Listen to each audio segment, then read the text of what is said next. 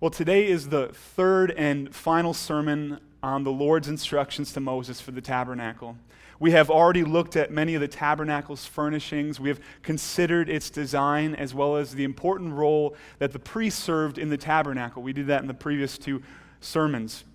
Now, it is my hope and prayer that many of us have seen not only how the tabernacle served God's purpose to dwell with his old covenant people, but how the tabernacle helps us as the new covenant people of God to better understand how it is that God dwells with us through the gospel of Jesus Christ.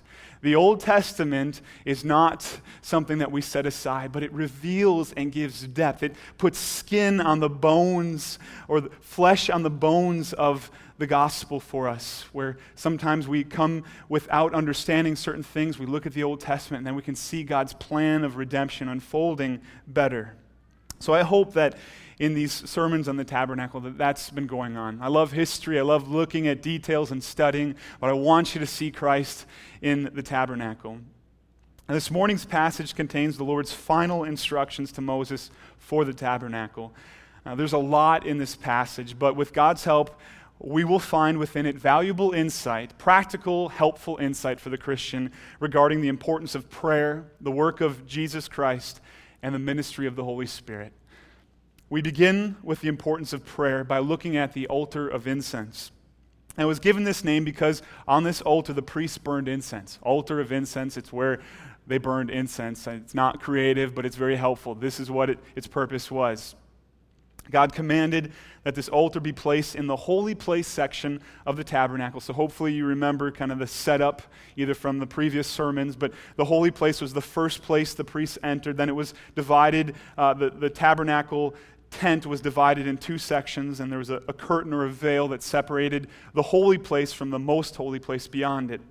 Well, this altar of incense was, was placed uh, right on the other side of the most holy place, right next to the curtain, across from the ark. So the curtain divided or separated the, this altar of incense from the ark and the atonement cover. That's the placement of it. This means that the altar of incense, also called the golden altar because it was overlaid with gold, was closer to God's presence than any other furnishing within the tabernacle. There's the ark, the atonement cover, and then the next closest furnishing was this altar of incense. But what is the connection between the altar of incense and prayer? Well, Scripture teaches us that the incense offered on this altar symbolized the prayers of God's people. We see this in Psalm 141, where David compares his prayers to the incense offered on the altar. Psalm 141, 1 and 2. O Lord, I call upon you, hasten to me. Give ear to my voice when I call to you. Let my prayer be counted as incense before you, and the lifting up of my hands as the evening sacrifice. The book of Revelation gives us two other passages that make this connection between the incense and prayer. Now, one of them is Revelation 5, where the Apostle John is given this glorious vision from God of a heavenly scene which takes place around the throne of God. John sees a lamb standing as though it had been slain. This lamb we know is the crucified, resurrected, and triumphant Jesus Christ. And the lamb takes a sealed scroll from the right hand of God the Father, and, and then we read this in verse 8. And when he had taken the scroll, the four living creatures and the 24 elders fell down before the Lamb, each holding a harp and golden bowls full of incense, which are the prayers of the saints. Now, what does the altar of incense teach us about prayer? Well, there's much. Now, I had contemplated before we got into the tabernacle section of doing one of two things. And honestly, the week before, I had to, I had to email Jen, who puts together our, our, worship order and, and she needs to know what scriptures we're going through. I had waited to the last minute, maybe past the last minute, because I was thinking about dividing this tabernacle. Some of you, good choice on this, but into 12 sermons, but we, we've boiled it down to three. So there's much in all of this, but I want to focus in on this. What does this altar of incense teach us about prayer? God desires that his people pray. God desires the prayers of his people. Now, you and I have things in our homes that we do not need and that serve no important purpose. Many of us have boxes and shelves and drawers full of things that we don't need and we never use. Think about that in your head right now. What's going on in your basement? What's going on in your junk drawer? What's going on in your closet? Full of stuff that honestly, if it was taken out, if some robber robbed us right now as we sit in church and took all this stuff, we might say, oh, that's kind of scary that somebody came in, our, but we would be fine. Many of that stuff is going to be thrown out soon or sold at a rummage or given to goodwill. But the Lord is not like us. In His house, every single item, every single thing serves an important purpose, and everything in His house is assigned a place for a significant reason. The Lord does not have a junk drawer, He doesn't collect extra things that the Lord commanded Moses to construct the golden altar of incense, and that he commanded the priest to burn incense on it, which symbolized the prayers of his people, reveals the Lord's great, not just desire for his people's prayers, but the Lord's great desire for his people to pray. The seriousness and depth of this desire can be seen in the location of the altar of incense. God commanded that it be put directly across from the atonement cover or mercy seat on the other side of the curtain, meaning that it was the closest item in the tabernacle to where God's presence uniquely dwelt in the tabernacle. Think about that. Now, proximity sometimes doesn't matter. Right? You, you can get close to something in some ways, and it's, it's not a big deal, but in this case, it does matter. It says that his people's prayers are so important to God that he wants their prayers directly placed before him, right at his throne, right there. God's desire for his people to pray to him can also be seen in Exodus 37 and 8. The Lord commanded the priest to burn incense every morning and at twilight. This meant that one of the tasks that God gave to the priest was to begin and end each day by symbolically offering the prayers of God's people to God. This was a way of communicating to his people that God wants his people to pray in the morning, throughout the day, and in the evening. It was something like the Old Testament equivalent of 1 Thessalonians 5:17, which tells us to pray without ceasing. That was being modeled in the tabernacle. God's people would be praying all the time to their God. The altar of incense teaches us that the God who is eternally self sufficient, who has always existed in perfect fellowship as Trinity, not lacking anything, he needs nothing from us, still desires our prayers. Just sit on that thought. Let your brain somehow sit on that thought. He needs nothing. He will be fine without us, and yet He desires our prayers. That should do something in the believer's heart. Christian, God desires that you pray to Him. It is part of our responsibility as Christ's new covenant priests to offer up prayers for ourselves and for others to God. It's part of our task as redeemed Christians. As members of God's royal priesthood, God commands us to pray. We are that, that new covenant priest. Our Lord and Savior Jesus Christ instructed his disciples to pray, and he even gave us an example to follow in the Lord's Prayer. It's rich, it's deep. We are told in Romans 8:26 that the Holy Spirit who dwells in us helps us to pray. And Paul urges the church in 1 Timothy 2:1 to make supplications and prayers, intercessions, and thanksgivings for all people. But this is not some difficult assignment. I don't want you to think that I'm trying to, to make this seem like some burden, some command. It's not a difficult assignment that God has given to us. It's not to be viewed as a laborious drudgery. Prayer is not some chore that we have to do, that our Heavenly Father is saying, take out the garbage and do some prayer while you're at it on your way out. It's not what's going on with prayer. Brothers and sisters, prayer is something that we get to do, not have to do, we get to do. As God's adopted children, we are to be like any child who loves their father. We want to talk to our Father. And the Bible teaches us, even here in the tabernacle, that our Heavenly Father desires to hear His children's prayers. He loves to hear our prayers. Church, we are to tell our Heavenly Father what is on our heart. We're to cast our cares on the Lord because He cares for and loves us more than anything else in all of His creation. And we don't always feel that reality and when we're going through struggling and trials in our life. But every time we remember the gospel, we know that He proved it. Doesn't matter what we feel about it, He proved that He loves us more than anything else in all of creation because Jesus did not come back for nothing, He came back for you. So you know He loves you. You know that He desires to hear your prayers because Jesus came back for you to rescue us from sin and to bring us to God. We're to tell the Lord of our thankfulness for in him we live and move and have our being. He is the giver of not only our lives and all blessings, but in Christ, brother, sister, in Christ, he has given you and I eternal life. We're to bring before him our burdens, asking for his help in our times of need, and for increased faith and love for him, so that whatever comes in this life will not cause us to wander from Christ. Lord, keep me, increase my faith, help me to love you and other people more, so that when hard days come, and they will come, the word tells us there are many promises of God. Some of them we love, some of them we don't always love. One of them, you will be persecuted if you love Jesus. So, Lord, help me. This is to be one of our prayers. Help me when I, when I go through persecution and hardship to continue to hold on to the cross. We're to come to him in prayers of praise, proclaiming his great name, because we love to talk about him who saved us and loves us. He is the most glorious and awesome one in our hearts and our minds. And so we want to tell him that. We want to tell other people. We want to tell our Christian brothers and sisters about him in our prayers. The author of Hebrews, using tabernacle language, describes this truth. Look at what we find in Hebrews 10 19 through 22.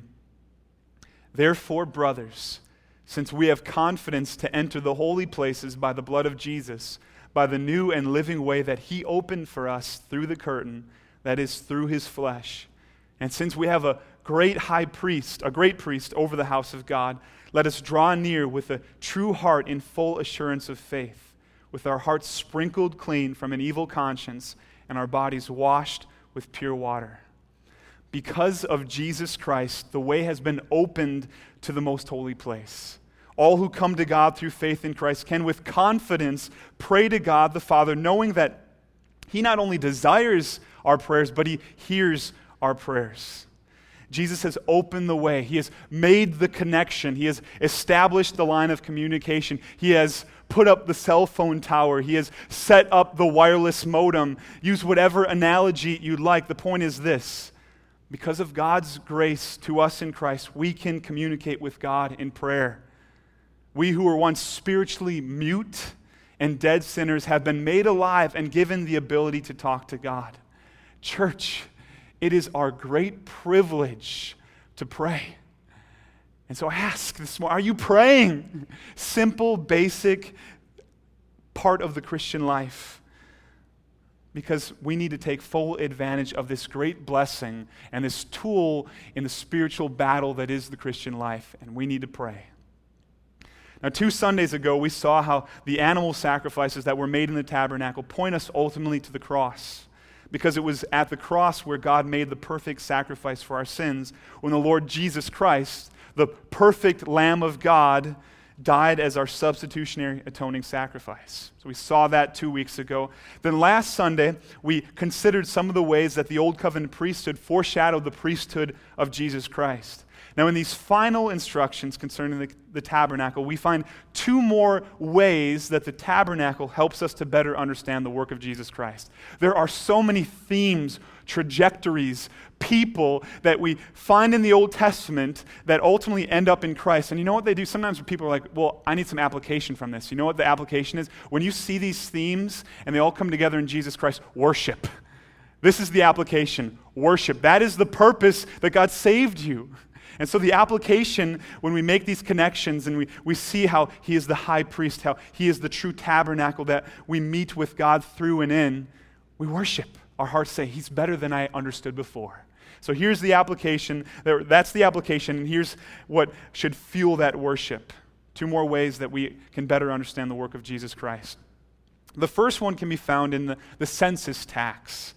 God required Israelites who were 20 years old or older to pay.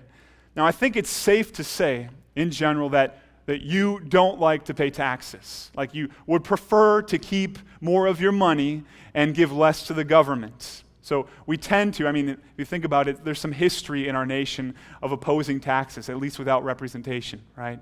Tea Party stuff going on. We, we don't like taxes generally. However, your views are on taxes, whatever they might be, this tax is a good tax because it takes us to the gospel.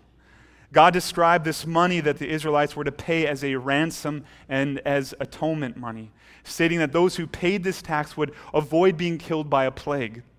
The people were sinful, and God was going to send a plague because of their sin, and the only way that they could be saved from God's righteous wrath against their sin was through the payment of a ransom. Now, because people often determine what they believe about God and about life based on their own feelings and experiences rather than on God's word, believing that sinners need a ransom payment to be saved from God's wrath is not a very popular, it's even an offensive thought today. It's becoming even more and more offensive. Even professing, sadly, professing believers are avoiding this essential, clear doctrine that is taught in Scripture the need for atonement. However, in the census tax, God was teaching Israel and through them us important gospel truths. Israel was confronted with the reality of the wrath of God against their sin. What do we need to be saved from? So many things. And one of them we find as we read Scripture the wrath of God. We need God to save us from his own righteous wrath. Israel was confronted with the reality of the wrath of God against their sin. It didn't matter what the culture around them believed, or what their feelings or experiences caused them to think. God said that unless a ransom was paid, their sin would lead to their death. And yet, at the same time, this tax was teaching God's people of God's holiness and their sinfulness. It was also revealing to them God's mercy. God was providing a way for sinful people to be saved from what they deserved. And that is what God's mercy is God not giving us what we deserve. So, God has already been merciful to you. You should be in hell right now but He's not given you what you deserve. You're sitting in this room hearing His word being preached.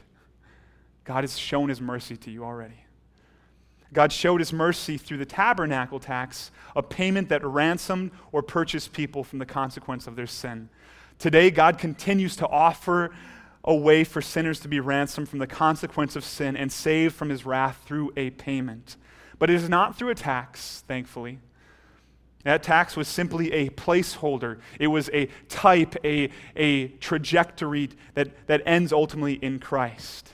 It helped to establish the category in God's people's minds that a ransom needs to be paid. It put that there. Okay, a ransom needs to be paid. Right now we're paying this ransom tax, but later on, Peter speaks of a different ransom. 1 Peter 1 18 and 19.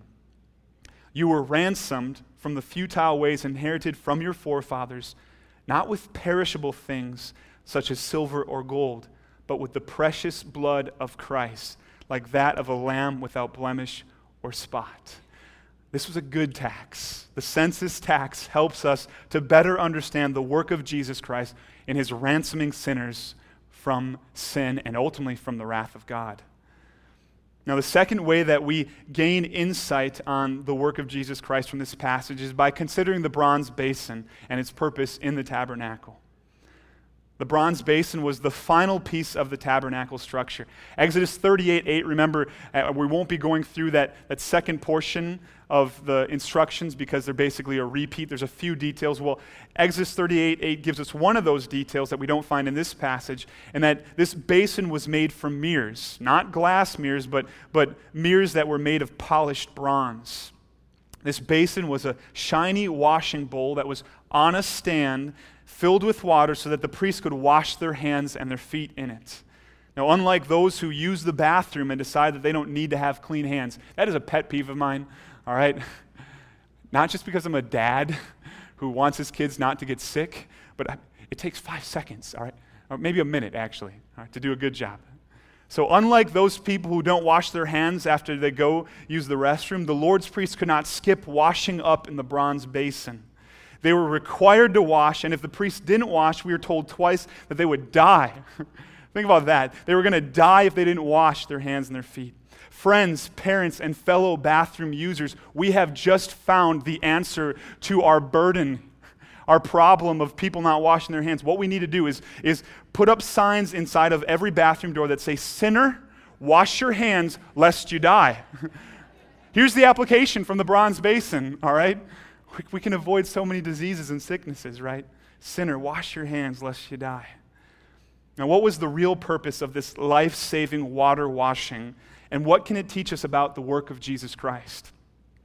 The dirt on the priest's hands and feet was symbolic of their sin, and the basin showed both the priest and the rest of God's people that they needed to be washed and cleansed of their sin. As previously mentioned, God is pure and holy, there is not a stain in him. And so the priests were required to wash, symbolizing their need to be cleansed of their sin. If they didn't, they would die. And not from some fungal bacteria, but because of the holiness of God. They walked into his presence without obeying his command, and the holiness of God would wipe them out, and it would be totally just for that to happen. That's how holy God is. Apart from acknowledging their sinfulness by washing the bronze basin, the priests could not come into the presence of God. The water in the bronze basin symbolized God washing his people's sins away, foreshadowing the work of Christ. In the new covenant, we find that God still uses water to symbolize his people being cleansed of their sins. We find this, of course, most clearly put forth in water baptism. It is a visible sign and seal that God has given to Christ's Church, reminding us that we who have repented of our sins and trusted in Jesus Christ to save us have been, by God's sovereign grace, no work of our own, been cleansed of our sins. He has washed them away in Christ. Just like the water in the bronze basin did not truly cleanse the priests, the water when we are baptized does not truly wash away our sins. Rather, it gives us a picture of the cleansing, awesome work of Jesus Christ for sinners. It is a picture that we can come back to over and over again that proclaims to us that Jesus has cleansed us of our unrighteousness and clothed us with his righteousness.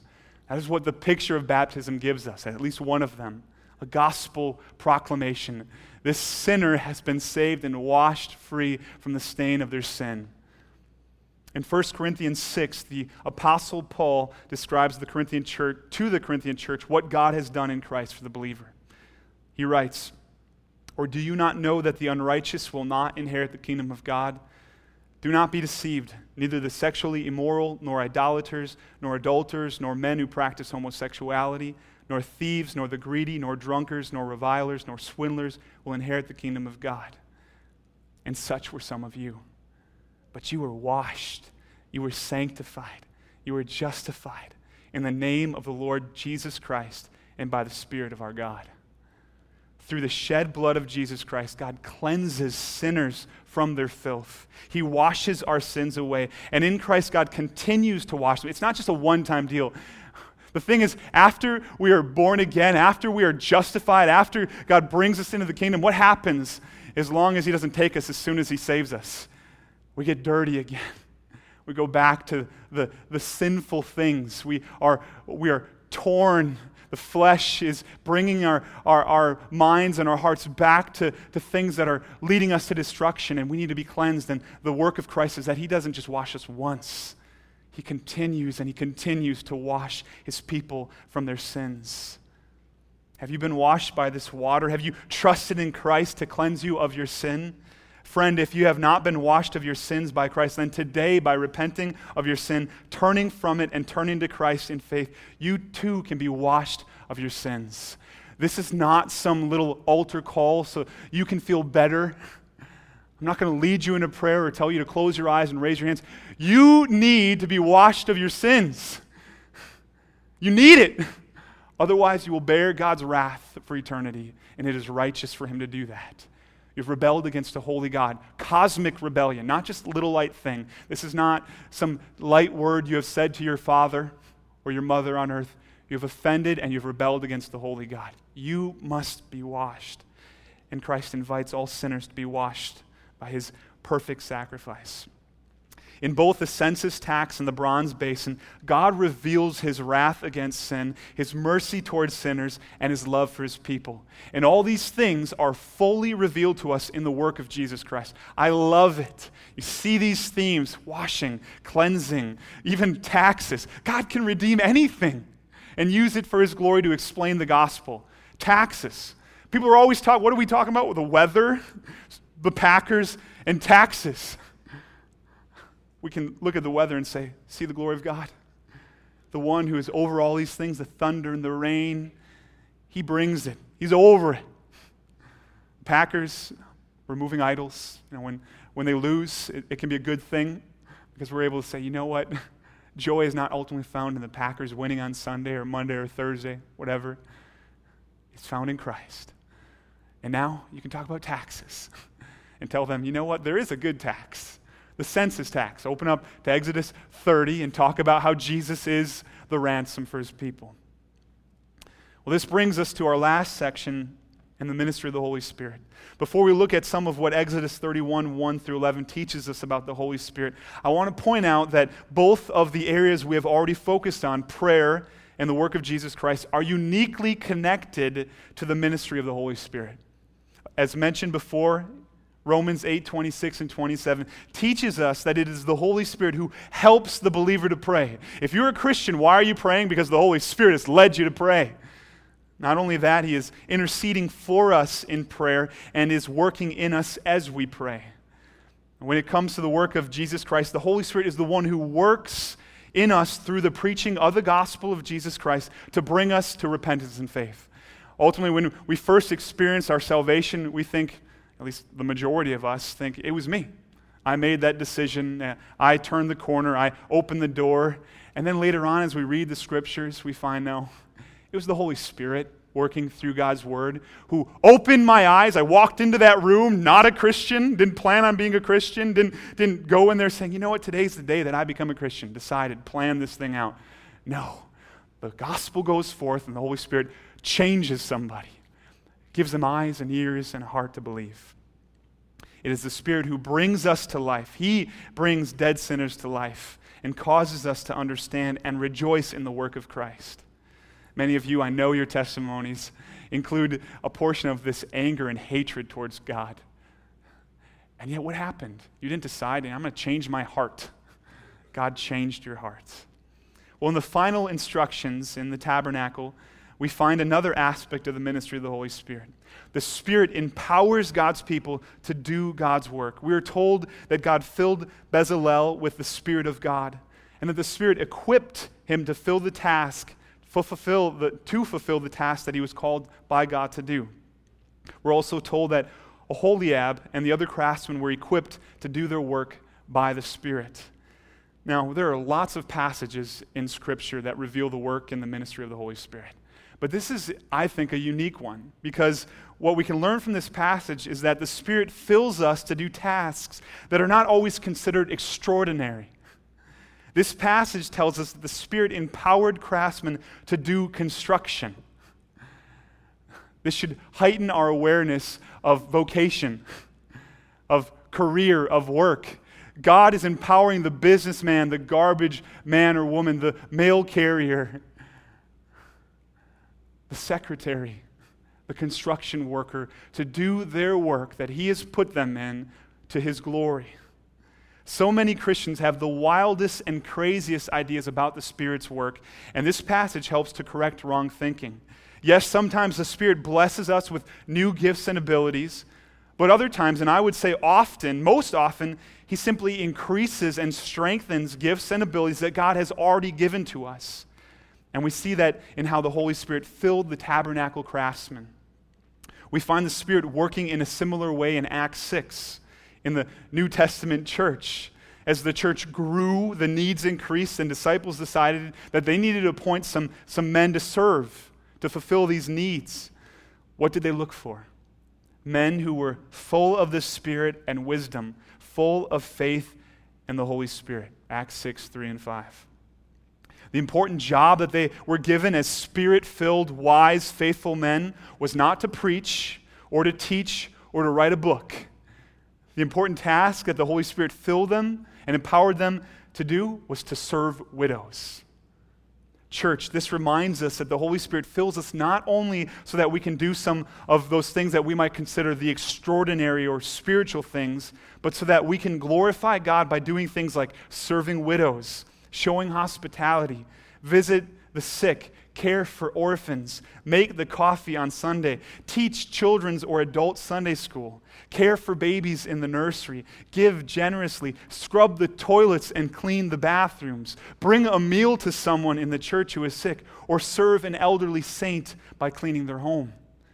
The Holy Spirit resides in every believer, and the Lord's final instructions to Moses remind us that the Holy Spirit empowers us as believers to do not just the big things, but also the little things that are not so little to God.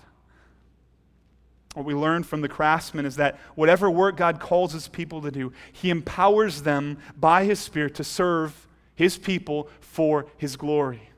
This elevates everything that we do. Wherever you work, if you are, if you are a spirit filled, and every Christian has the Holy Spirit, if you are a spirit filled, redeemed Christian, then your work matters to God and can be used for His glory. The work of God was and is accomplished not in our own strength, but by the Spirit of God working in and through His people. Church, what a wonderful gift God has given us in the tabernacle. And as we've made our way through these tabernacle sections, I pray and hope that, that the the book of Exodus has come more alive to you that you've seen Christ. Let's pray. Father in heaven, we thank you for your word, all of it, even those parts that seem confusing and difficult, because you have given us your spirit. And your spirit helps us to understand and apply your word to our lives. Father, we rejoice in the gospel. It is good and wonderful because you are so good and so wonderful. Father, we pray that your grace would go forth and that faith would be increased in our hearts. That those things that we are holding on to that are keeping us from enjoying Christ, you would lessen and strip from our grips, and that you would put in their place joy and affection, fruits of the Spirit, Father so that our joy would be increased. We pray this and we thank you in Jesus' name. Amen.